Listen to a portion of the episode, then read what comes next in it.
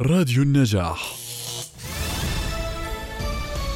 نشرة أخبار المجتمع من راديو النجاح الأردن. ورشة عمل بعنوان معالجة مياه الصناعات الدوائية.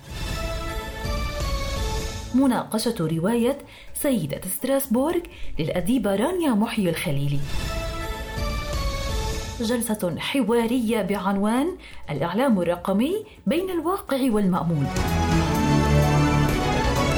نشرة أخبار المجتمع من راديو نجاح تقدمها لكم روعة عبابنة أهلا بكم.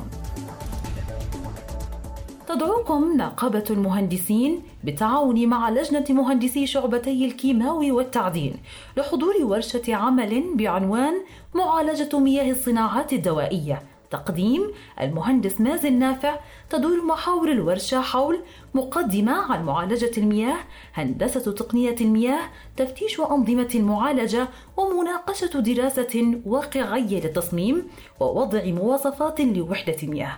ستقام الورشة يوم الأحد الموافق العشرين من شهر أذار في تمام الساعة السابعة ولغاية الساعة التاسعة مساءً.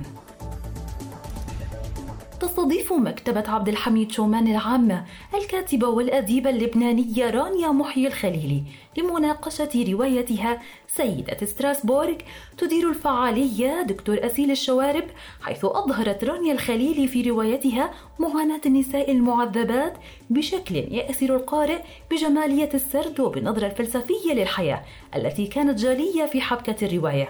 وقد أهدت روايتها إلى كل امرأة غفلت عن ذاتها لسنوات ثم عادت واستدركتها قبل فوات الأوان. تقام المناقشة يوم الأربعاء الثالث والعشرين من شهر آذار في تمام الساعة السادسة مساء عبر تطبيق زوم ومباشر على صفحة الفيسبوك. احتفالا بمناسبة يوم الأعلامية العربية يعقد ملتقى طلال أبو غزال المعرفي جلسة حوارية بعنوان الإعلام الرقمي بين الواقع والمأمول. يتحدث فيها الإعلامية سمر سوابته مقدمة أخبار ومعدة برامج في إذاعة راية FM فلسطين. الإعلامية نجاح مسلم صحفية وعضو في منظمة Toastmasters العالمية فلسطين. الإعلامية هيا الدعجة مقدمة أخبار في قناة رؤية الإخبارية وباحثة في التراث الأردني. يدير الحوار الأستاذ فادي داوود المدير التنفيذي لملتقى طلال أبو غزال المعرفي. ستعقد الجلسة الحوارية يوم الأحد الموافق العشرين من شهر أذار في تمام الساعة الواحدة بعد الظهر عبر صفحة ملتقى طلال أبو غزال المعرفي على الفيسبوك. نهاية النشرة لمزيد من التفاصيل زوروا موقعنا عبر الإنترنت www.النجاح.net ولتغطية فعالياتكم وأبرز النشاطات المجتمعية في المنطقة العربية تواصلوا معنا عبر البريد الإلكتروني news@النجاح.net كانت معكم من الإعداد والتقديم روعة بابنة إلى اللقاء.